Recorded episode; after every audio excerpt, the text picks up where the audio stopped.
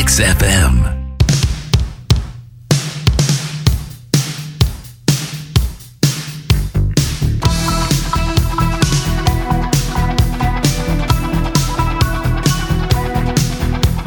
You might know of the original sin. And you might know how to play with fire.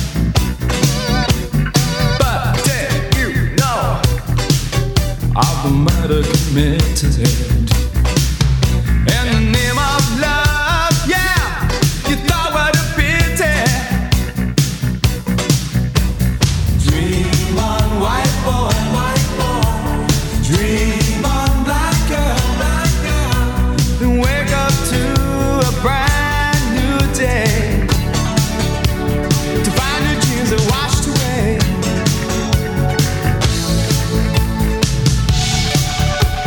Καλημέρα, καλημέρα, καλημέρα. Όπως πάντα, τρεις καλημέρες να πιάσει τόπο τουλάχιστον η μία. Αυτή που χρειάζεται ο καθένας μας να πάει τη ζωή του λίγο πιο μπροστά. Προσέξτε σήμερα, καλό μήνα. Προσέξτε σήμερα, μη σας εξαπατήσουν, μη σας κοροϊδέψουν. There was a time when the facts did stare. Βλέπεις όλες οι αρρώστιες που κατατρώγουν α, τα σωθικά του ανθρώπου, της πατρίδας, του λαού μας ξεκινούν από το ψέμα. To see its open arms. Βλέπετε σε έδαφος αληθείας τα ζυζάνια της παρακμής δεν μπορούν να φυτρώσουν. And wake up to a brand Προσέξτε λοιπόν σήμερα μην έχετε περίεργα γεγονότα, μη σας κοροϊδέψει κάποιος white girl. και να σας κοροϊδέψει και να σας το πει εκείνη τη στιγμή άντε και το καταπίνεις. Να σε κοροϊδέψει και να τα αφήσει να ψήνεσαι Find your dreams are washed away. Dream on, black boy, black boy. Σήμερα είναι 1η Απριλίου. Ο νους των περισσότερων πηγαίνει στις φάρσες, στα αθώα ψέματα που λένε φίλοι, συγγενείς, συνάδελφοι. Ε, τηρούν ένα έθιμο οι άνθρωποι το οποίο φυσικά καλό θα ήταν να τονίσει κάποτε για να ε, μπούμε σε μια σειρά. Αν και εντάξει, μικρά ψεματάκια τελικά καταλήγουμε να λέμε όλοι. Αν και ψέματα δεν πρέπει τελικά να λέγονται ούτε στα σοβαρά αλλά ούτε καν για αστείο. Γιατί αν είσαι ικανός να πεις ένα μικρό ψέμα γιατί αργότερα να μην είσαι ικανός να πεις και ένα μεγαλύτερο. Black boy, white girl. Δεν είσαι εδώ και πολιτικός Name of εκτός αν, αν ε, ε, είσαι κολαπτώμενος πολιτικός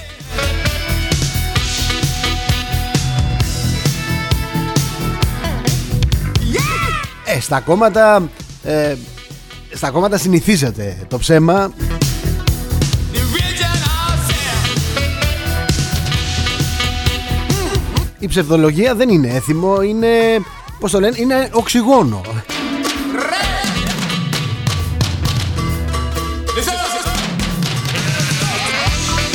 Σκεφτείτε λίγο τι έχουμε ακούσει όλα αυτά τα χρόνια.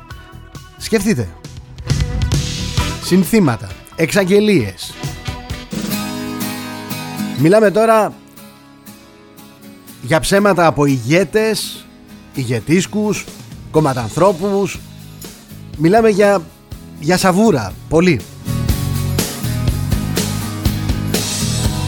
Έχουμε ακούσει το περιβόητο «Λεφτά υπάρχουν». Μας μίλησαν για εξυγχρονισμό, για σκίσιμο του μνημονίου, για σύσταση μίας και μόνης εξεταστικής για το μνημόνιο, για φως στην άκρη του τούνελ, για σοσιαλισμούς, απίθανα πράγματα που δεν τα είδαμε πουθενά. Που δεν τα είδαμε πουθενά. Εδώ ο ίδιος ο Πρωθυπουργός τώρα κάθε εβδομάδα βγαίνει και εξαγγέλει ότι τελειώνει η καραντίνα και ακόμα είμαστε σε καραντίνα. Πήραν τώρα κάποια μέτρα να ανοίξει το λιανεμπόριο στο οποίο είναι και ευθεία παραδοχή τους έτσι ότι έχουν αποτύχει. Απέτυχε το lockdown. Έμειναν κλειστά τα μαγαζιά. Κανείς δεν ξέρει γιατί. Συνεχίζει να μένει η εστίαση κλειστή. Κανείς δεν ξέρει γιατί. Και βγαίνει ο Αχιλέας Καραμαλής και λέει α, στα μη στα μέσα μαζικής μεταφοράς δεν μεταδίδεται ο ιός. Γιατί, γιατί έχουν αυξήσει τα λεωφορεία. Ακόμα τα λεωφορεία γεμάτα με κόσμο είναι. Α θα μπουν λέει τώρα κοντά θα μπουν τα καινούργια με leasing που... Αυτά που κόλλησαν στο ΣΤΕ Τα θυμάστε; Κόλλησαν στο ΣΤΕ γιατί στείλανε λάθος προδιαγραφές Και φυσικά το Συμβούλιο της Επικρατείας δεν είναι. Σου λέει ας μας φέρουν τα κανονικά Να τα εγκρίνουμε γιατί αυτά τα απορρίπτουμε. Φανταστείτε μία δουλειά. Μία δουλειά έχει να κάνει κάθε τομέας. Μία. Μία ρημαδοδουλειά Και αυτή δεν γίνεται σωστά.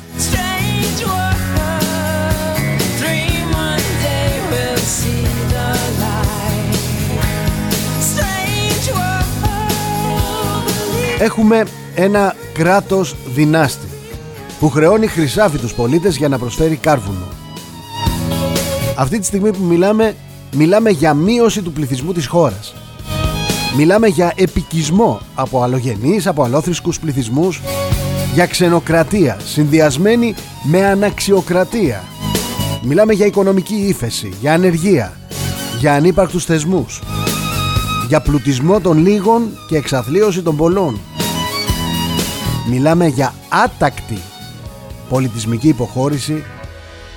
Προσέξτε λίγο ενός καλλιεργημένου έθνους. Ζούμε χωρίς πολιτισμό Ζούμε χωρίς μουσική, χωρίς θέατρο, χωρίς κινηματογράφο. Μέσα σε όλο αυτό το βούρκο των ψεμάτων που συμβολίζει η Πρωταπριλιά και μας φέρνει στο μυαλό τους πολιτικούς η μεγάλη γιορτή. Αν μπορείς να το πεις έτσι γιατί μιλάμε τώρα για το νέο 1821 το 1821 των ημερών μας Απέναντι λοιπόν στη μεγάλη γιορτή της κομματοκρατίας υπάρχει το ατόφιο χρυσάφι του αληθινού εθνικού αγώνα της ΕΟΚΑ όπου μια χούφτα παλικάρια υπό τον Γεώργιο Γρίβα, τον θρηλυκό διγενή πολέμησαν για να ελευθερώσουν την Κύπρο από τους Άγγλους και να την ενώσουν με την Ελλάδα μας. Σε αυτή την πρωταπριλιά πρέπει τιμή.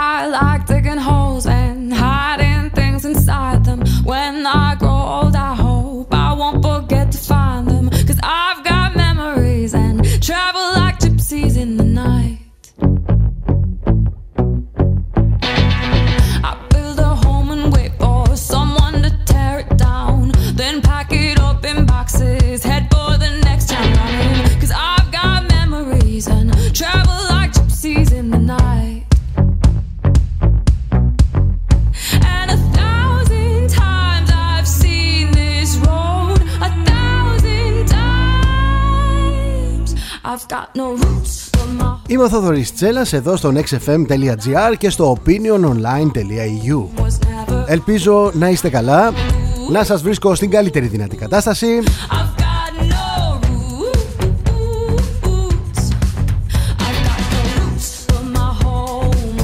Συμβαίνουν περίεργα πράγματα στη ζωή μας. Ε, Γρονθοκόπησαν αστυνομικούς σε κορονοπάρτι στην κάτω Αχαΐα. Δεν υπήρξε καμία σύλληψη. Πήγαν οι αστυνομικοί μετά από κλίση για πάρτι 18 ατόμων. Φτάσανε εκεί οι άνθρωποι κατέβηκαν κάτω φάγαν τις γροθιές τους σηκώθηκαν έφυγαν. Εγώ αναρωτιέμαι αν θέλουμε τέτοια αστυνομία κακώς χρησιμοποιείται η αστυνομία ως κατασταλτικό μέσον. Κακώς κάκιστα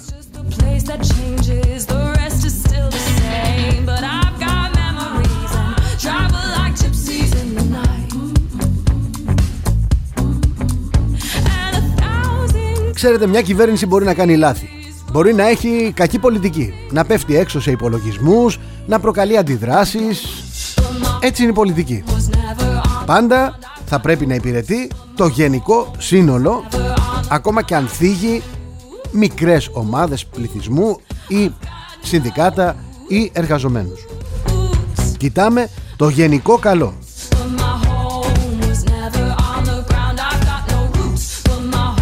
Αυτό που ζούμε όμως τον τελευταίο καιρό γενικότερα δεν έχει προηγούμενο. Δεν ξέρεις αν πρέπει να γελάς ή να σε πιάνουν τα κλάματα. Και αυτό δεν είναι καν πολιτική που συμβαίνει. Συνεδριάζει το Υπουργικό Συμβούλιο και είναι σαν να βλέπεις το τσίρκο μετράνο. Μιλάνε οι υπουργοί και δίνουν την εντύπωση ότι κάνουν το νούμερό τους σε μια επιθεώρηση. Εμφανίζεται το Πρωθυπουργός και ο κόσμος νομίζει ότι βλέπει ταινία. Ταινία. Ταινία.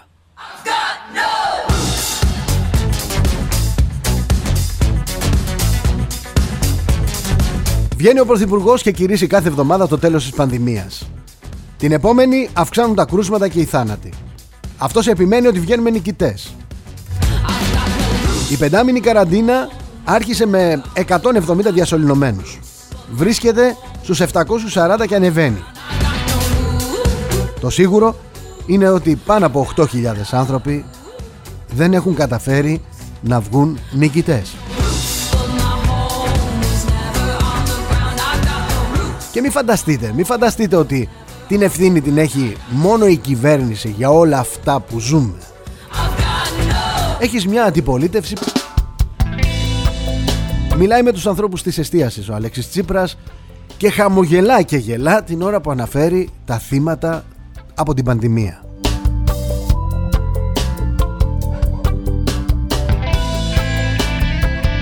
Όλοι αυτοί έχουν μια απάντηση. Αυτή την απάντηση χρησιμοποιεί και ο Μητσοτάκης. Την ίδια απάντηση θα έδινε και ο Αλέξης Τσίπρας. Να είστε σίγουροι απόλυτα. Ναι έχουμε νεκρούς αλλά στο Βέλγιο είναι περισσότεροι νεκροί.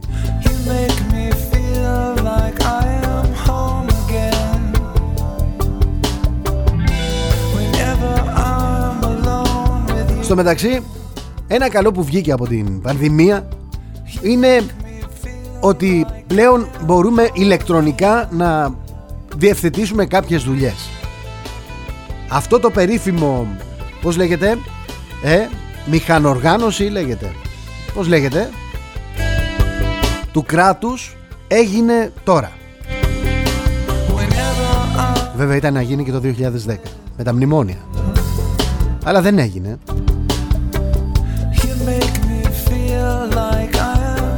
Αυτό προβάλλει και η κυβέρνηση και λέει ναι ε, έχουμε νεκρούς, έχουμε το ΕΣΥ που είναι στα διάλυση έτσι, σαν διαλυμένο ναι. Ε, είναι σε διάλυση. Να το αμφισβητήσουμε να το αρνηθούμε αφού οι ίδιοι το λένε.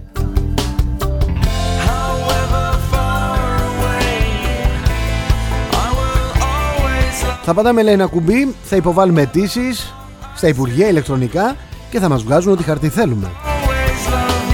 Όπως θα βγάζαμε φαντάζομαι και τις συντάξεις με ένα κουμπί ε, αν ε, είχαμε πάρει τις μετρητές στα λόγια του το περασμένο καλοκαίρι.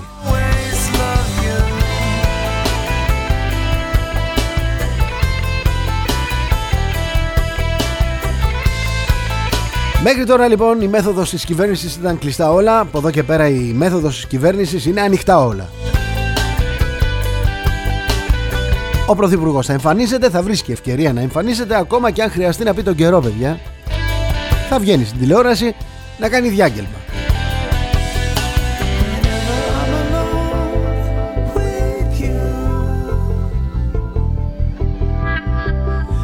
Εξάλλου Εξάλλου τώρα νιώθει πολύ ισχυρός και μπορεί να βγαίνει και να κάνει δηλώσεις ακόμα και για τα εθνικά θέματα. Έχει τον Biden από πίσω του. Αν έχεις κανένα πρόβλημα, του είπε ο Biden, να με πάρεις τηλέφωνο. Τι τηλέφωνο να τον πάρει; Εδώ Κυριάκος έλα Τζο Με κάνουν ντάι Τούρκοι Τι θα του πει ο άλλος; Πάρε το μηδέν Δεν σε ακούω καλά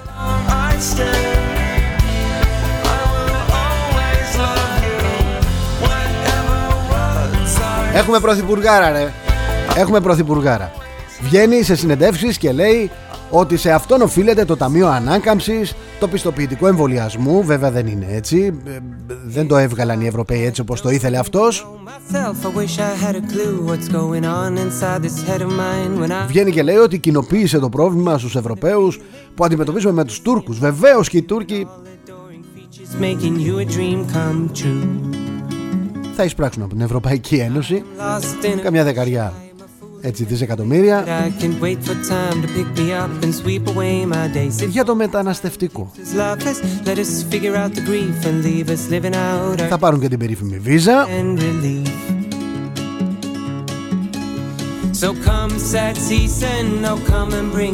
Όπως είναι ακριβώς ο Πρωθυπουργός είναι και η κυβέρνησή του. Μην φαντάζεσαι ότι είναι κάτι διαφορετικό. Ο ένας ανοίγει τα μαγαζιά το πρωί Ο άλλος τα κλείνει το μεσημέρι ένας άλλος δεν ξέρει καν ότι είναι κλειστά Δεν έχει πάρει γαμπάρι.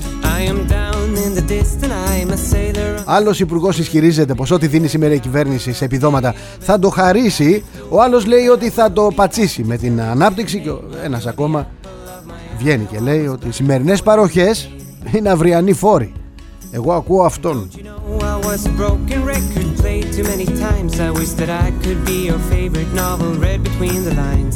Βγαίνει κάποιος από την κυβέρνηση και τη λέει ότι οι πολλές μεθ φέρουν και πολλούς θανάτους. Ε,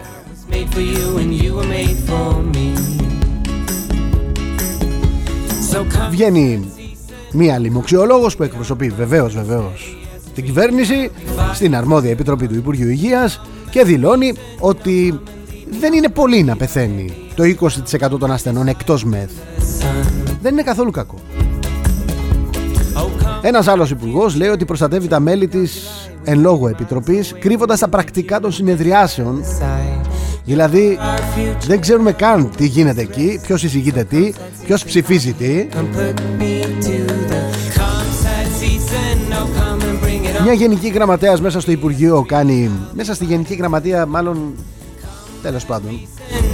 Κάνει fake volant τις αποφάσεις για απευθείας αναθέσεις. Έτσι.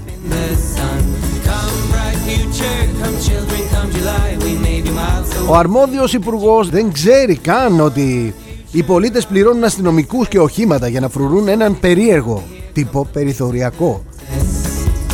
Άσχετο. Μια σαβούρα του κέρατα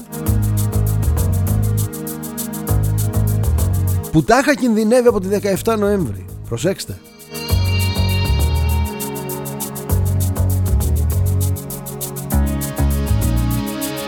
Μιλάμε για έναν τύπο ο οποίος εμφανίζεται σε εκπομπές δεύτερης κατηγορίας Πριν από καιρό ήταν μάνατζερ βέβαια Μιας κυρίας του ερωτικού σινεμά Αυτός ο άνθρωπος λοιπόν θεωρείται για κάποιο λόγο από το Μαξίμου σπουδαίος Ίσως να έχει να κάνει με μια εφημερίδα που εκδίδει με λεφτά που ήπαιρνε.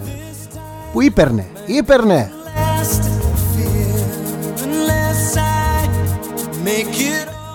Από το ναι. Χωριό που φαίνεται κολαούζο δεν θέλει.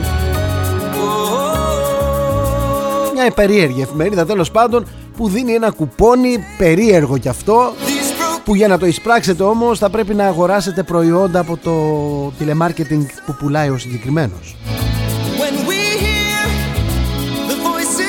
Μπροστάρισα βέβαια έχει μια γυναίκα δημοσιογράφο. Τώρα γιατί αυτός ο άνθρωπος θεωρείται σπουδαίος δεν θα μάθουμε ποτέ. Χτες είχαμε μια ωραία εξέλιξη πάνω σε αυτό το θέμα Ανακλήθηκαν οι αστυνομικοί, ανακλήθηκαν και τα μέσα που χρησιμοποιούσε ο συγκεκριμένος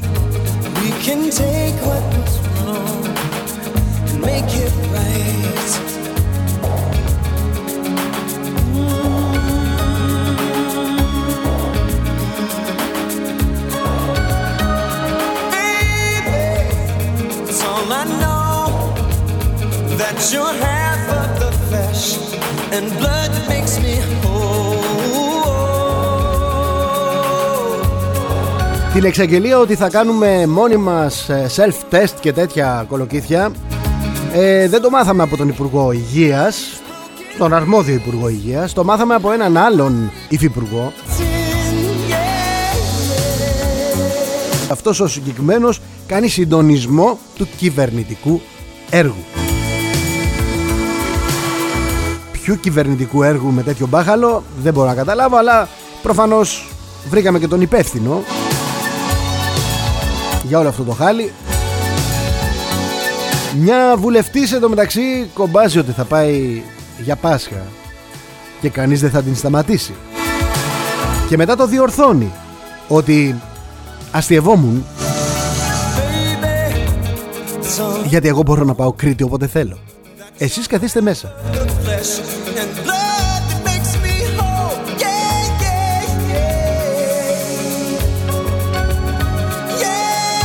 Μια άλλη υπουργός, να τα θυμηθούμε και αυτά, στην αρχή δεν ήξερε να έτρεχε κάτι με το λιχνάδι, αλλά μετά ανακάλυψε ότι εξαπατήθηκε. Όμως δεν τον είχε επιλέξει η ίδια, αλλά μετά θυμήθηκε ότι μάλλον δική της ιδέα ήταν, αφού πληροφορήθηκε ότι είχε ζητήσει την παρέτηση που η ίδια έλεγε ότι υπέβαλε μόνος του, αλλά το ξέχασε και αυτό και της το θύμισε άλλος υπουργός. Για όλα όσα έχουν γίνει λοιπόν τον τελευταίο καιρό, δεν έχουμε ακούσει ούτε μία συγνώμη. Κανένας δεν έχει ζητήσει μία συγνώμη.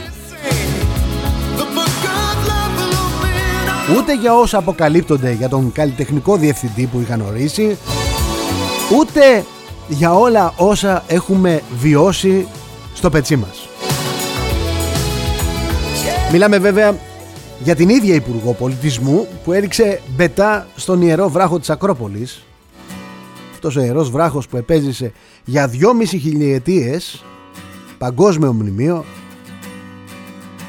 ασφαλτοστρώνεται.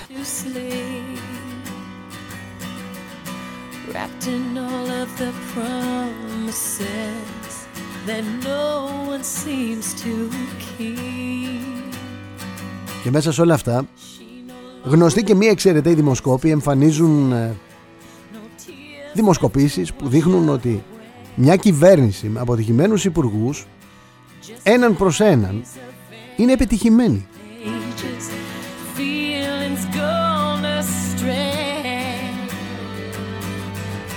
Και ίσως έχει δίκιο εδώ ο φίλος μου Σωτήρης που μου λέει ότι με αυτά και με αυτά βλέπω το Μητσοτάκι με 50%. Γιατί; Γιατί έχουμε εισάγει στη ζωή μας νέους κανόνες στην πολιτική επιστήμη. Όσο χειρότερα πάει ένας πρωθυπουργός, τόσο περισσότερο τον ψηφίζουν οι πολίτες και φυσικά τον λούζονται.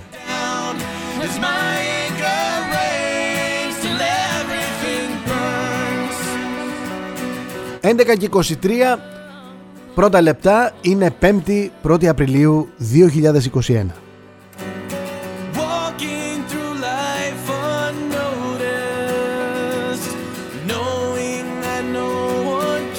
Πάμε γρήγορα τώρα στο, στο σαν σήμερα, γιατί πολλές φορές το σαν σήμερα έρχεται και χτυπά την πόρτα του σήμερα.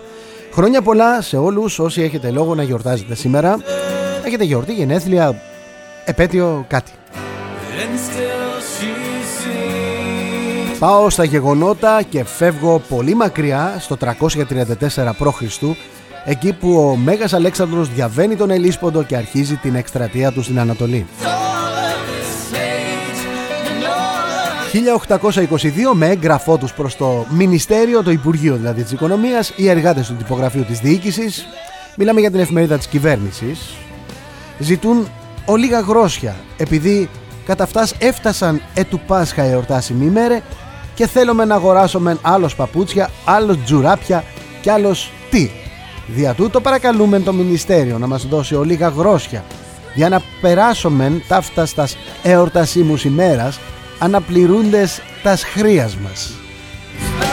Είναι η πρώτη αναφορά για το δώρο του Πάσχα. Ολίγα γρόσια.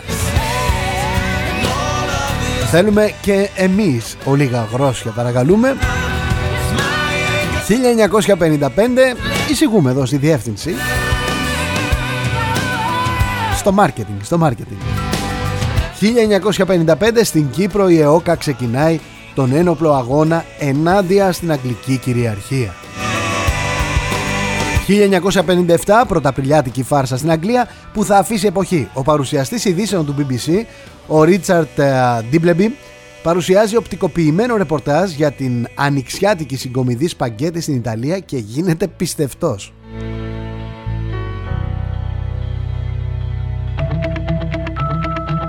Όποιος λέει ψέματα πρέπει να έχει μεγάλη μνήμη, να ξέρετε. 1976 ο Στίβεν Βόσνιακ και ο Στίβεν Jobs ιδρύουν την Apple Computers και φέρουν την επανάσταση στο χώρο της πληροφορικής με τη δημιουργία του πρώτου προσωπικού ηλεκτρονικού υπολογιστή Apple I.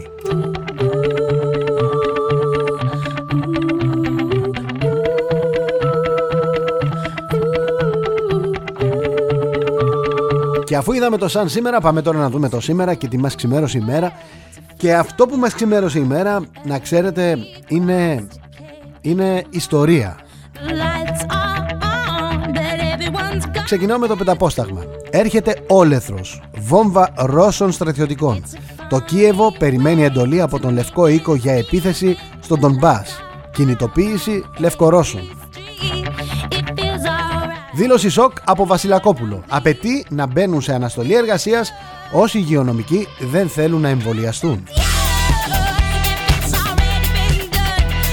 Έρχονται μαζικές αγωγές. Δικηγόρος οικογένειας 63χρονης υπάρχουν ενδείξεις ότι ο θάνατος προκλήθηκε από το εμβόλιο.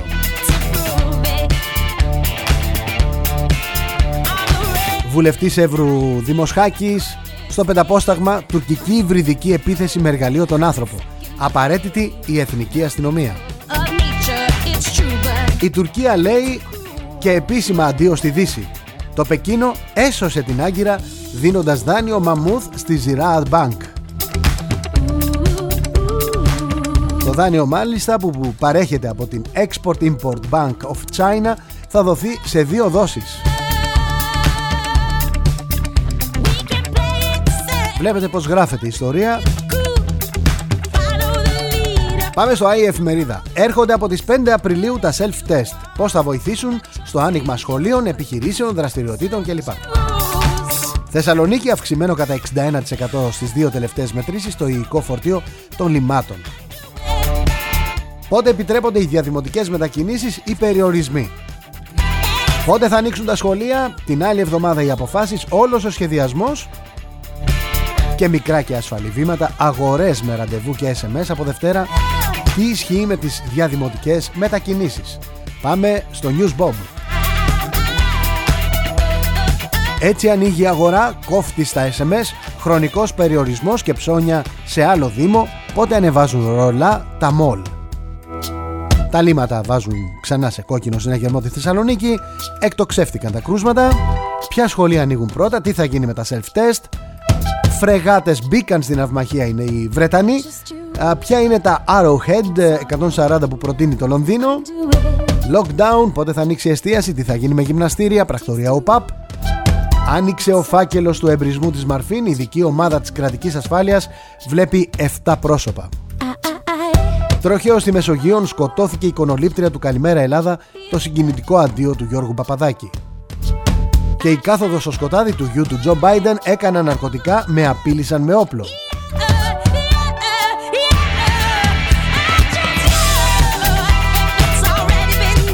Πάμε στο News Break Lockdown σηκώνει ρολά το λιανεμπόριο στις 5 Τετάρτου όλα τα νέα μέτρα για μαγαζιά, μετακινήσεις και σχολεία.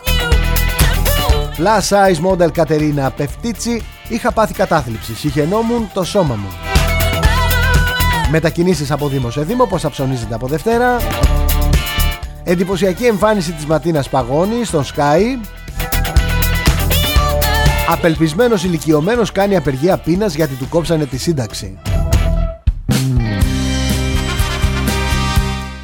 Me and My Monkey Robin Williams Εδώ στο XFM Τραγουδάρα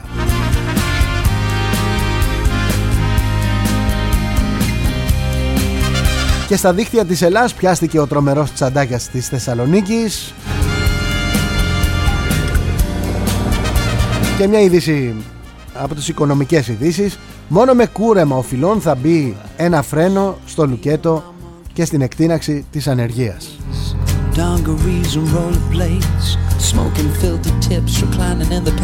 Πάμε στο Hellas Journal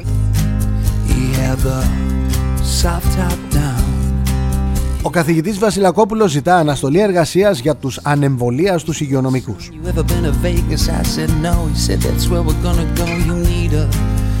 Επίσημος χάρτης η γεωπολιτική σημασία της ΑΟΣ της Ευρωπαϊκής Ένωσης και το Καστελόριζο της Ευρώπης. Απόστολος Δοξιάδης, οι 8 Τούρκοι, ο έρωτας του Πρωθυπουργικού Συμβούλου και τα πακέτα στον θυμωμένο Ερντογάν. Στην κούρσα για τις φρεγάτες και οι Βρετανοί Arrowhead 140 και τα 23 η επίσημη πρόταση Στείνει σκηνικό εξελίξεων η κατοχική Τουρκία θέλει να παρασύρει στον Αμανέ της Αθήνα και Λευκοσία και τρεις αντεντοκούμπο στον ίδιο αγώνα του NBA, του NBA. Γιάννης και Θανάσης εναντίον Κώστα.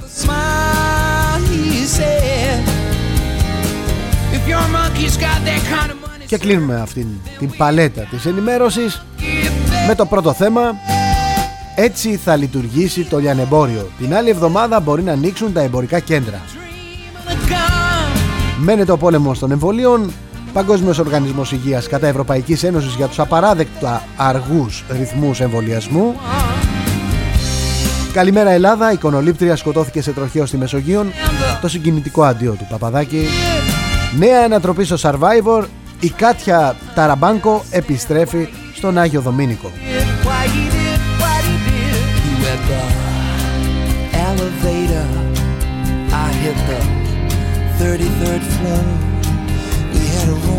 Ορίστηκε η ελάχιστη βάση για στρατιωτικές και αστυνομικές σχολές, πυροσβεστική και λιμενικό.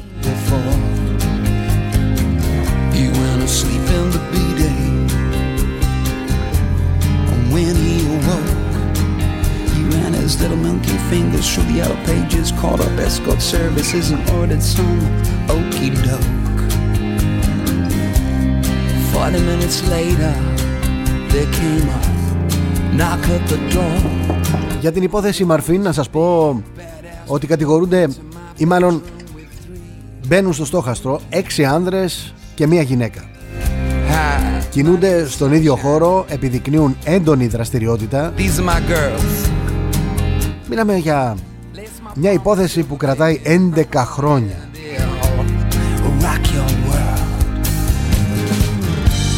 Και επιτέλους ο φάκελος της υπόθεσης άνοιξε επίσημα και πάλι δεν είχαν βρεθεί οι ένοχοι για τον θάνατο αυτών των ανθρώπων. Τώρα μπαίνουν στο μικροσκόπιο και από ό,τι φαίνεται πήγαν οργανωμένοι για να κάψουν την τράπεζα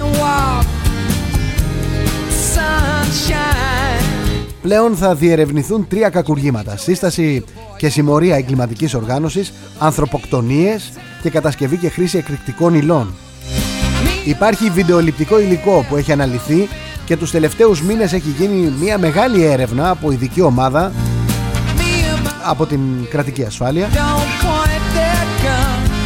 Αυτό το υλικό μαζί με την έρευνα που θα γίνει πλέον σε επίσημο επίπεδο θα οδηγήσει σε πολύ συγκεκριμένες κατηγορίες που θα δέσουν συγκεκριμένα πρόσωπα.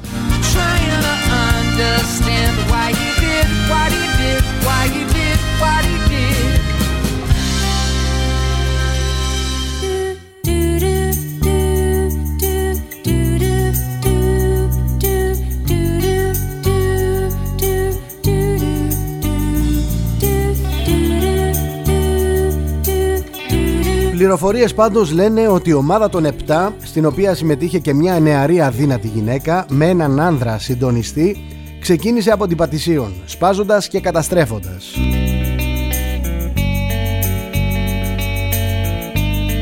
Την ίδια στιγμή, σε δεύτερο επίπεδο, επανεξετάζονται πληροφορίες και καταθέσεις αυτοπτών μαρτύρων που είδαν όλο το σκηνικό και είναι σε θέση να δώσουν λεπτομέρειες που θα οδηγήσουν στη λύση του μυστηρίου.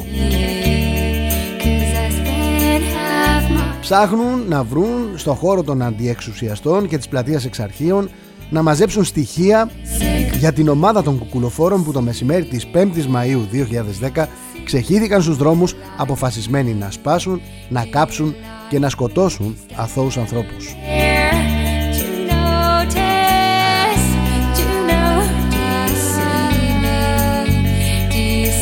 Θυμίζω μόνο εκείνη την ημέρα είχα κατέβει να διαδηλώσω όταν εξελίχθηκαν τα επεισόδια και μάλιστα κινδύνευσα και εγώ και άνθρωποι που ήταν μαζί μου. Γιατί, γιατί οι κουκουλοφόροι πέταγαν μολότοφ στους αστυνομικούς μέσα από τις τάξεις των διαδηλωτών και και φυσικά οι αστυνομικοί απαντούσαν ρίχνοντας χημικά, καπνογόνα και άλλα μέσα στο μπλοκ των ε, διαδηλωτών οι οποίοι είχαμε στριμωχθεί στην Καραγιώργη Σερβίας μέσα στα στενά βγαίνοντας λίγο μετά στην Σταδίου λίγο μετά στην Πανεπιστημίου. Προσπαθώντας να βρούμε διέξοδο να φύγουμε. Εκείνη την ημέρα λοιπόν εκτός από τη Μαρφίν και το βιβλιοπωλείο Ιαννός αλλά και τα γραφεία της νομαρχίας στη Λεωφόρο Συγκρού και μία δόη στο κέντρο της Αθήνας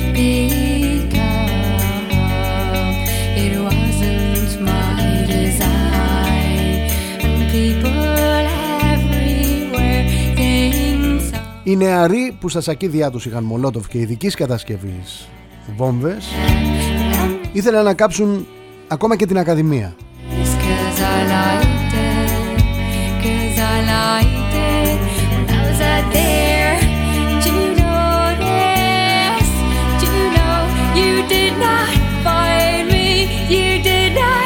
Έτσι όπως θα θυμάμαι τώρα Θυμάμαι Εβλέπαμε τον κόσμο να ανεβαίνει τη σταδίου Ανασυγκροτούνταν Και αποφάσισαν πως θα επιτεθούν ε, περαιτέρω.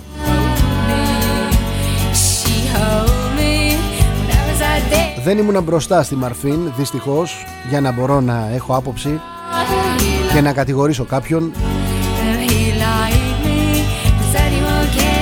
Αλλά ακούσαμε λίγο μετά ότι με βαριοπούλες έσπασαν τις βιτρίνες και πέταξαν μέσα μολότοφ γνωρίζοντας ότι μέσα υπήρχαν άνθρωποι και μάλιστα φώναζαν να καούν.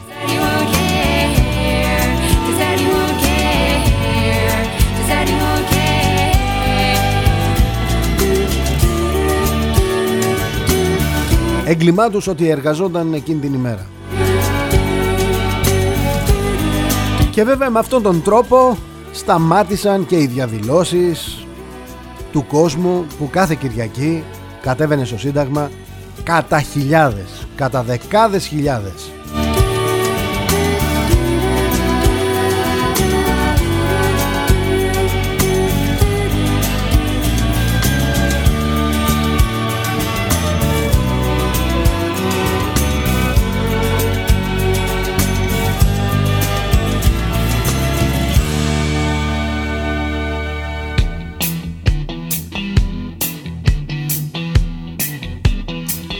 ...11 και 40 πρώτα λεπτά... ...εδώ στον XFM... ...πάμε για τα δικά σας μηνύματα τώρα...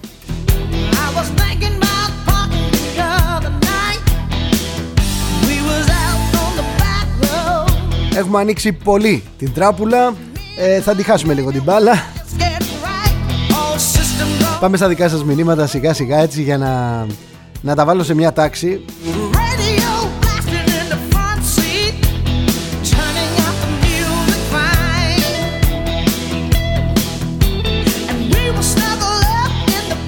Καλημέρα Ιωάννα. Ένα γυμναστήριο μου λέει ανακοίνωσε ότι δεν δέχεται εμβολιασμούς. Μου έχει βάλει εδώ το link.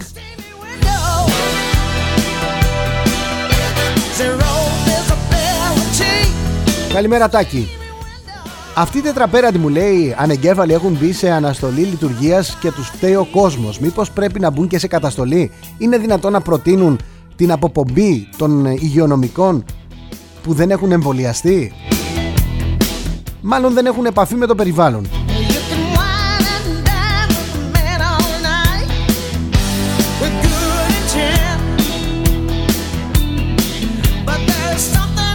Καλημέρα Νίκο.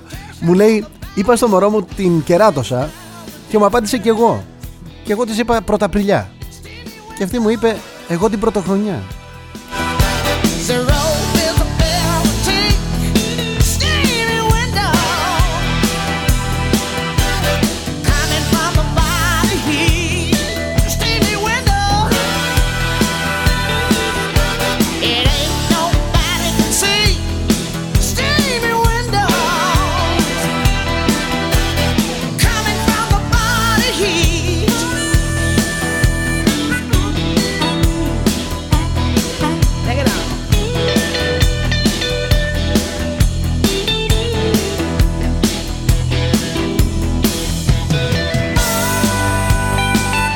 Καλημέρα Αναστάση. Μου λέει 10 ψέματα του Αλέξη Τσίπρα που δεν υπόθηκαν πρωταπριλιά Επειδή πες μου λέει της Νέας Δημοκρατίας Πες και του Τσίπρα τώρα να τα φέρουμε στα ίσια.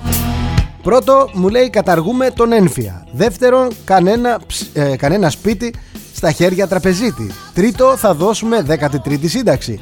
Τέταρτο θα επαναφέρουμε το βασικό μισθό στα 751 ευρώ. Ε, Πέμπτο, καμία αύξηση στο ΦΠΑ. Δεν πειράζουμε την έκπτωση ΦΠΑ στα νησιά. Έκτο, θα υπερασπιστούμε τον δημόσιο χαρακτήρα των περιφερειακών αεροδρομίων. Έβδομο, θα δώσουμε 2 δισεκατομμύρια κλπ. κλπ, κλπ. Τα άλλα τα έχουμε ζήσει. Α, τα είπα.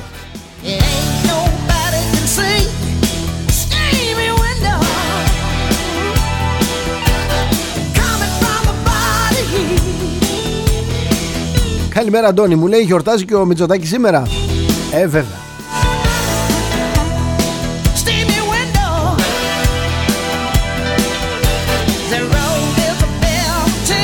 Καλημέρα Στράτο. Ελλάδα μου λέει 2 Η νέα μεταμόρφωση της Ελλάδας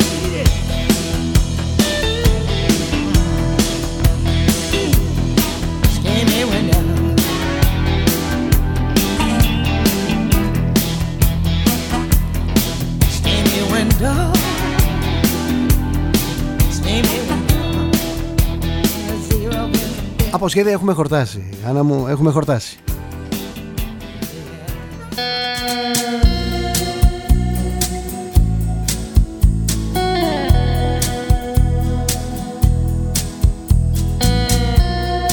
Σοφία μου θα το μεταδώσω το μήνυμα Μου λέει ο Κοσμάς Φλαμιάτος που δολοφονήθηκε μέσα στη φυλακή Φώναζε από το 1850 ότι όλα τα πόστα Όλες οι θέσεις υψηλής σημασίας Όλες οι σχολές έχουν καταληφθεί από μασόνους και οδηγούν τα πράγματα εκεί που ο Έλληνας δεν θέλει να πάνε.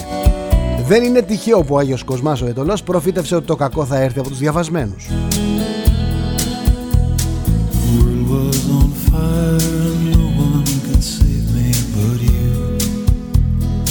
Καλημέρα Δημήτρη, μου λέει Φίλε, εδώ και μια δεκαετία έχω κάνει σύνθημά μου ότι δεν υπάρχει τίποτα, είναι όλοι διεφθαρμένοι, ακόμα και τον μεγαλύτερο αξιωματούχο ή επιστήμονα δεν τον βάζω πάνω από μένα και τη δική μου λογική.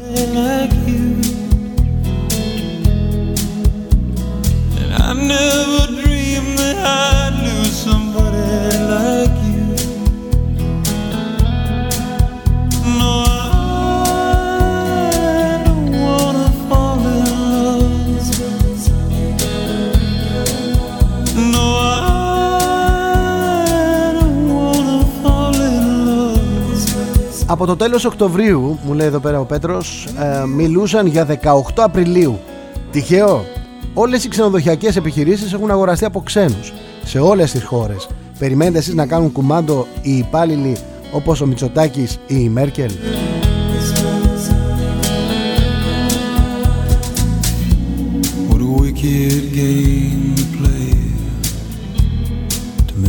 Καλημέρα Σπύρο Μένιος μου λέει για Prime Minister Τζούλια για President Είμαστε Banana Republic What a wicked thing to say You never felt this way What a wicked thing to do Καλημέρα Αντωνία, μου λέει τι θα κάνει το παιδί αυτό Μου λέει χωρίς προστασία τώρα. Θα το φάει 17 Νοέμβρη λάχανο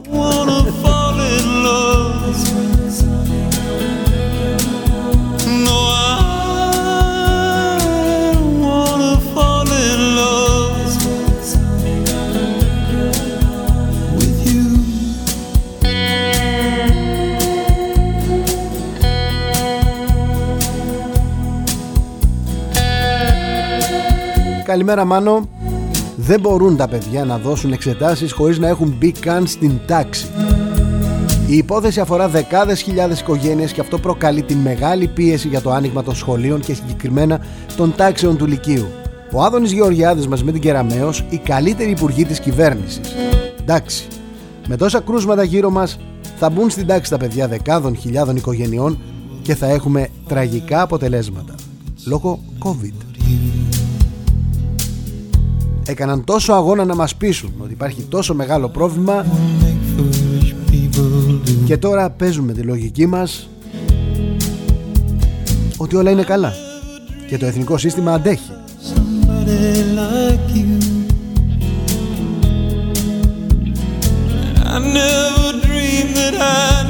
somebody like you.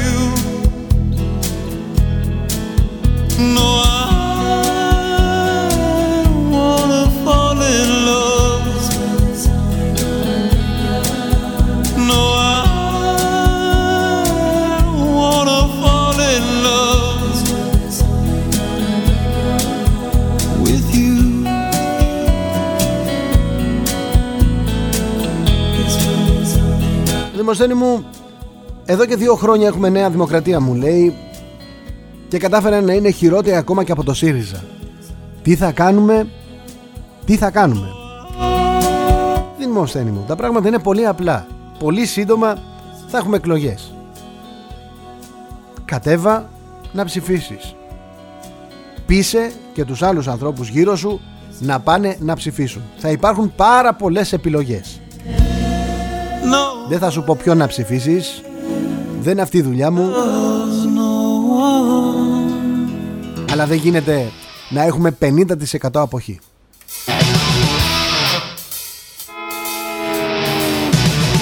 You know. Έτσι όπως είναι η χώρα Με τέτοια προβλήματα Δεν μπορεί να έχουμε 50% αποχή. Και προσέξτε λίγο αυτό που διακινείται Ότι αν έχουμε αποχή Πάνω του 50% ακυρώνονται οι εκλογές Και κολοκύθια με τη ρίγανη Πέντε να πάμε να ψηφίσουμε Οι τρεις να ψηφίσουμε τον έναν. Οι δύο να ψηφίσουμε άλλους δύο. Αυτός που πήρε τις περισσότερες ψήφους Αυτός θα κυβερνήσει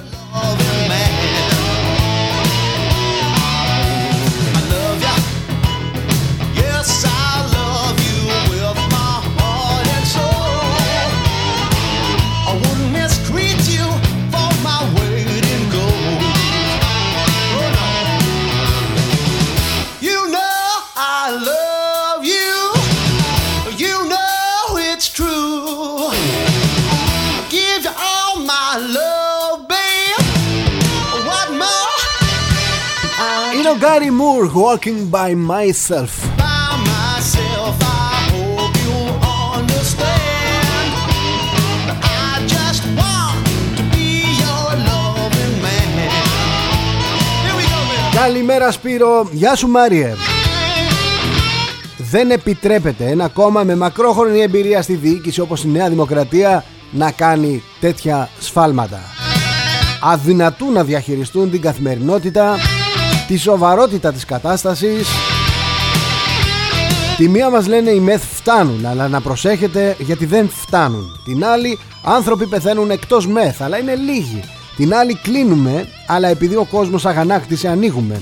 Την άλλη πάμε καλά, αλλά τα κρούσματα συνεχώς αυξάνονται, ενώ σε άλλες χώρες έχουν πέσει. You know Την άλλη, να έρθουν οι τουρίστες με πιστοποιητικό ότι έκαναν εμβόλιο για να είμαστε σίγουροι, αλλά το εμβόλιο δεν εμποδίζει τη μόλυνση και τη μετάδοση και άλλες πολλές τέτοιες ασυναρτησίες.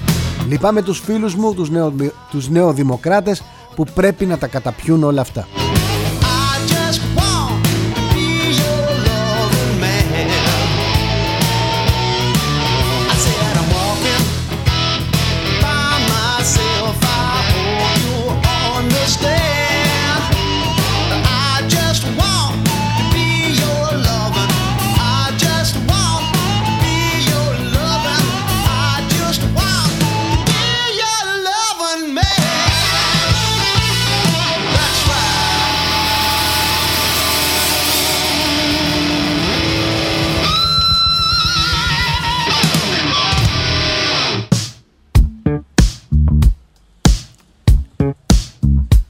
Λέει εδώ μια φίλη, γιατί δεν ανοίγουν τα μεγάλα εμπορικά.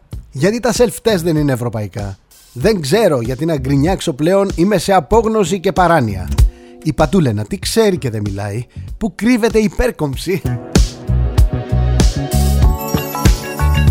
Είναι ωραίο έτσι να αντιμετωπίσεις την καθημερινότητά σου τα προβλήματα που έχουμε με χιούμορ.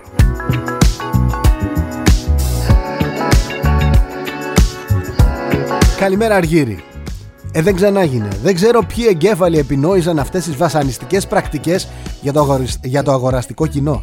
Δηλαδή, ανεξαρτήτου κόστος, τηλεφωνικών συνδιαλέξεων κλπ. διακινητού τηλεφώνου, θα πρέπει εγώ να ψάξω να βρω ποιο είναι το κινητό τηλέφωνο του κάθε καταστήματος που τυχόν με ενδιαφέρει και μετά να κάτσω να κλείσω ραντεβού με ένα-ένα από αυτά και να φροντίσω εσπεσμένος και με άγχος να είμαι ακριβής στο κάθε ραντεβού και αν υπό την προϋπόθεση ότι δεν έχουν καθυστερήσει τα προηγούμενα ραντεβού των πρώεμού πελατών του κάθε ενός καταστήματος οπότε σε αυτή την περίπτωση να καθίσω να περιμένω όρθιο σε αναμονή έξω από το κατάστημα είτε βρέχει είτε κάνει ζέστη να έρθει η σειρά μου και εντωμεταξύ λόγω της καθυστέρησης αυτής να χάσω τα κλεισμένα υπόλοιπα ραντεβού για τα άλλα καταστήματα στα οποία είχα κανονίσει την ίδια συγκεκριμένη μέρα να πραγματοποιήσω αγορές.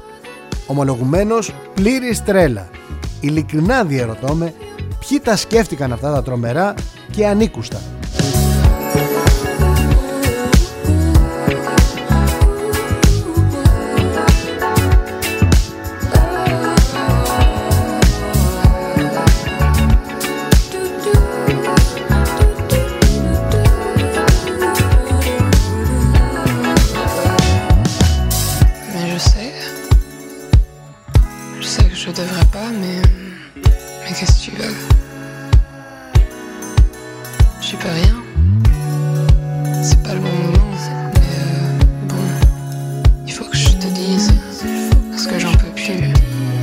Καλημέρα Τάσο, δεν έχει καταλάβει κανείς τίποτα. Και ακόμα χειρότερα οι ίδιοι οι παράγοντες της αγοράς.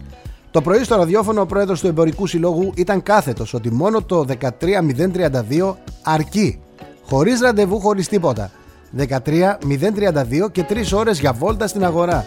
Και μία ώρα μετά ο Υπουργός περιγράφει εντελώς διαφορετική διαδικασία με ραντεβού στο κατάστημα κλπ. Αν δεν έχουν καταλάβει ούτε οι επαγγελματίες, καταλαβαίνει κανείς τι έχει να γίνει.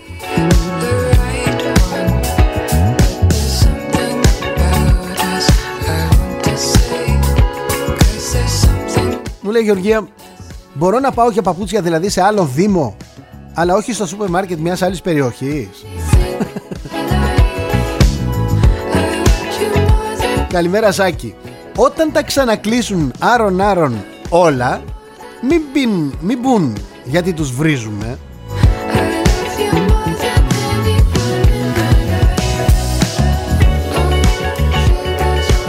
Καλημέρα Θωμά. Είναι σίγουρο μου λέει, είναι φως φανάρι ότι πάμε για, για αγέλη. Δεν ξέρω αν πάμε και για ανοσία της αγέλης, αλλά για αγέλη πάμε σίγουρα. Έχει να φάει πολύ ξύλο η κυβέρνηση στις εκλογές. Η καταστροφή είναι ολοκληρωτική, κάθετη και οριζόντια, οικονομικά, κοινωνικά, εργασιακά.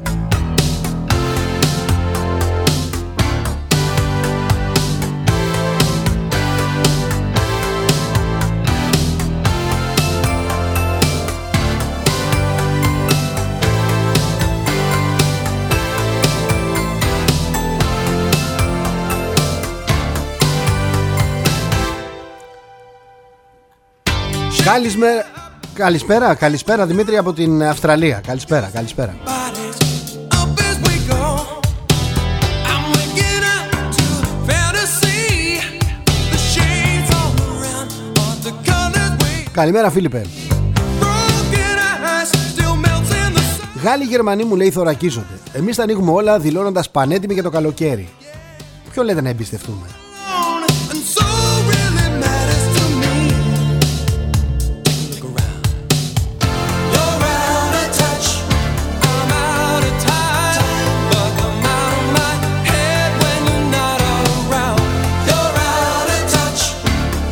דארי הלן כג'ון אורץ, הנה Out of Touch.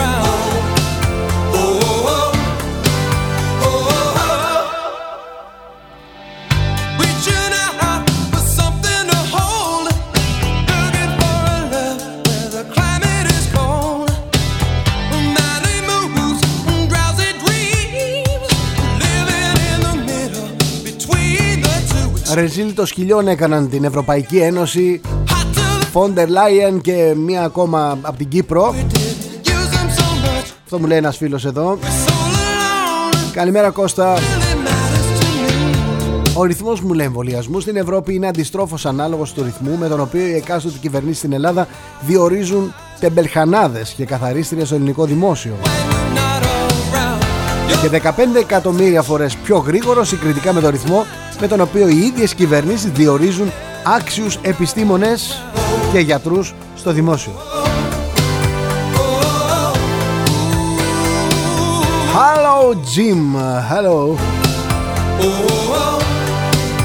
Μου λέει είναι επιτυχία των Βρυξελών.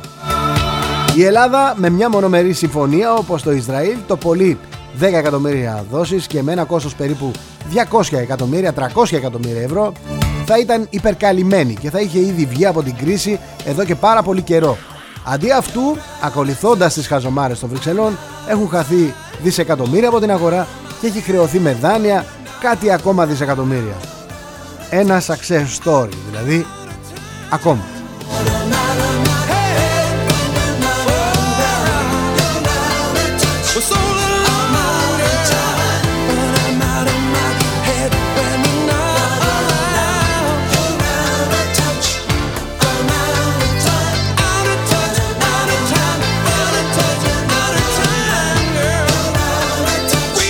Απαλλάχθηκε ο Ριχάρδος. Ε, χαίρομαι που απαλλάχθηκα, λέει, από τις κατηγορίες. Δεν θα κινηθώ νομικά εναντίον κανενός. Πού να κινηθείς τώρα; Άστο να πάει στο καλό.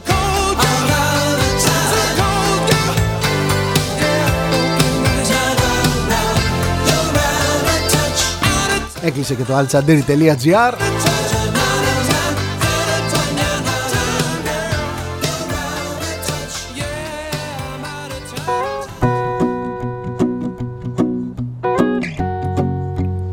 Διαβάζει, διαβάζει, διαβάζεις και ξέρεις φτάνεις σε ένα σημείο όπου πέφτει σε μια είδηση και κολλάς Κραυγή αγωνίας νοσηλευτή που ζητούσε αναπνευστήρα για έναν 32χρονο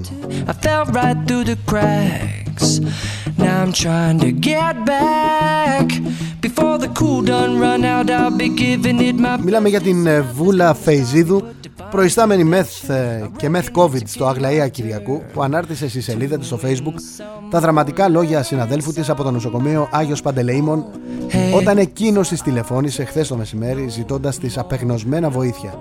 Ο συνάδελφος της έκανε λόγο για 18 διασωληνωμένους εκτός μεθ και την ανάγκη να βρεθούν αναπνευστήρες έστω και για ένα περιστατικό που αφορά σε ασθενή μόλις 32 ετών. Κάποιοι τα αμφισβητούν όλα αυτά.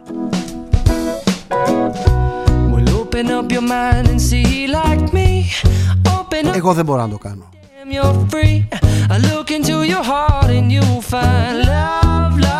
Έχω δικούς μου ανθρώπους που ταλαιπωρήθηκαν πάρα πολύ. Έχω ανθρώπους που έφτασαν ένα βήμα πριν τον θάνατο. Έχω ανθρώπους που χάθηκαν. Δεν είμαι γιατρός να κάνω νεκροτομή σε αυτούς που χάθηκαν για να πω αν έφυγαν από COVID ή με COVID ή το ένα ή το άλλο. Εμπιστεύομαι και θα συνεχίσω να εμπιστεύομαι Θα συνεχίσω να σέβομαι τον πόνο Αυτών των ανθρώπων Που ταλαιπωρούνται Θα συμπάσχω με τους ανθρώπους που έχασαν τους ανθρώπους τους Από ένα εμβόλιο Από αυτούς που ταλαιπωρήθηκαν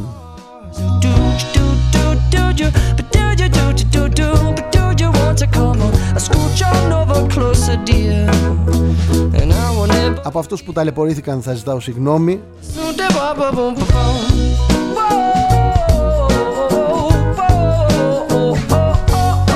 Και θα συνεχίσω να προσπαθώ να προφυλάσω τους ανθρώπους μου με όποιον τρόπο εγώ νομίζω καλύτερο.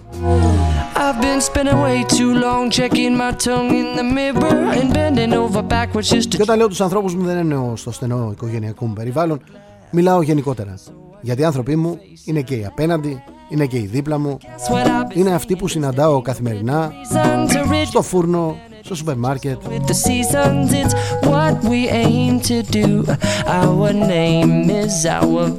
Κάποιος άλλος μπορεί να πει ότι εγώ δεν πειθαρχώ πουθενά. Δεν ισχύει για μένα τίποτα δεν θέλω να τηρήσω κανένα μέτρο. No Δικαίωμά του Αναλαμβάνει τις ευθύνες του Απέναντι στη συνείδησή του Απέναντι στους άλλους ανθρώπους.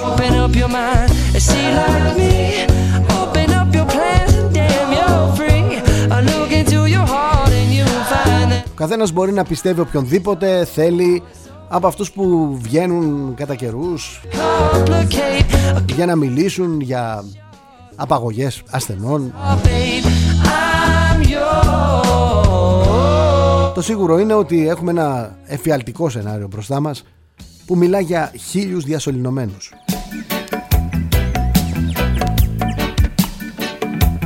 Και επειδή ξέρω τι εστί διασωλήνωση, είχαμε άνθρωπο δικό μας, το φίλο μου το Σωτήρη. Ξέρω τι εστί να βγαίνεις και να παρακαλάς για αίμα, ξέρω τι σημαίνει να έχεις έναν άνθρωπο στην εντατική.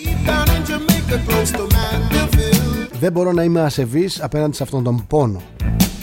Αυτά όμως όλα θα τα συζητήσουμε πάλι αύριο λίγα λεπτά μετά τις 11 εδώ στην ίδια συχνότητα, στον ίδιο σταθμό. Είσαστε σωστά συντονισμένοι στον xfm.gr και στο opiniononline.eu Η εκπομπή ανεβαίνει και στο Spotify όπου μπορείτε να την ακούσετε μετά. Ευχαριστώ από καρδιάς για την εμπιστοσύνη που μας δείχνετε. Καθημερινά εκατοντάδες χιλιάδες άνθρωποι ενημερώνονται από αυτήν εδώ τη συχνότητα, από αυτόν εδώ το σταθμό.